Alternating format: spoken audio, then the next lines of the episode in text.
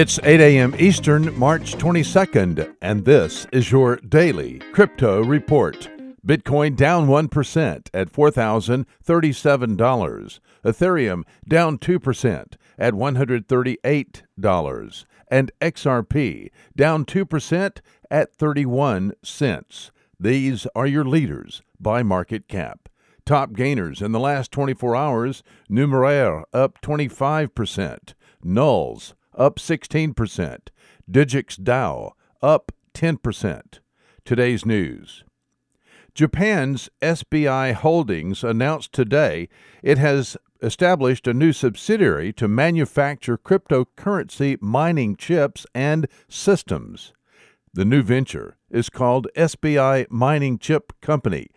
The new company will partner with an unnamed large semiconductor company in the United States.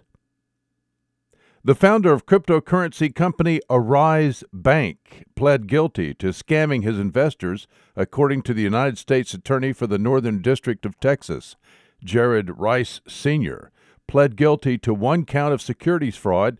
Rice told his investors their Arise Bank accounts had FDIC insurance and that they would receive Visa cards. Arise Bank was not FDIC insured and had no contract with Visa. Investors lost $4.2 million.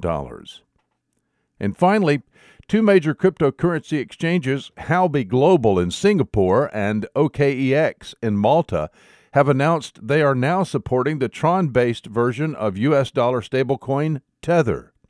Both exchanges now support Tether three ways USDT Omni on the Bitcoin network, USDT ERC 20 powered by Ethereum, and now USDT Tron.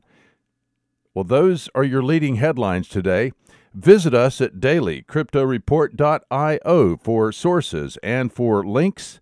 Find us on social media, add us to your Alexa flash briefing, and listen to us everywhere you podcast under Daily Crypto Report.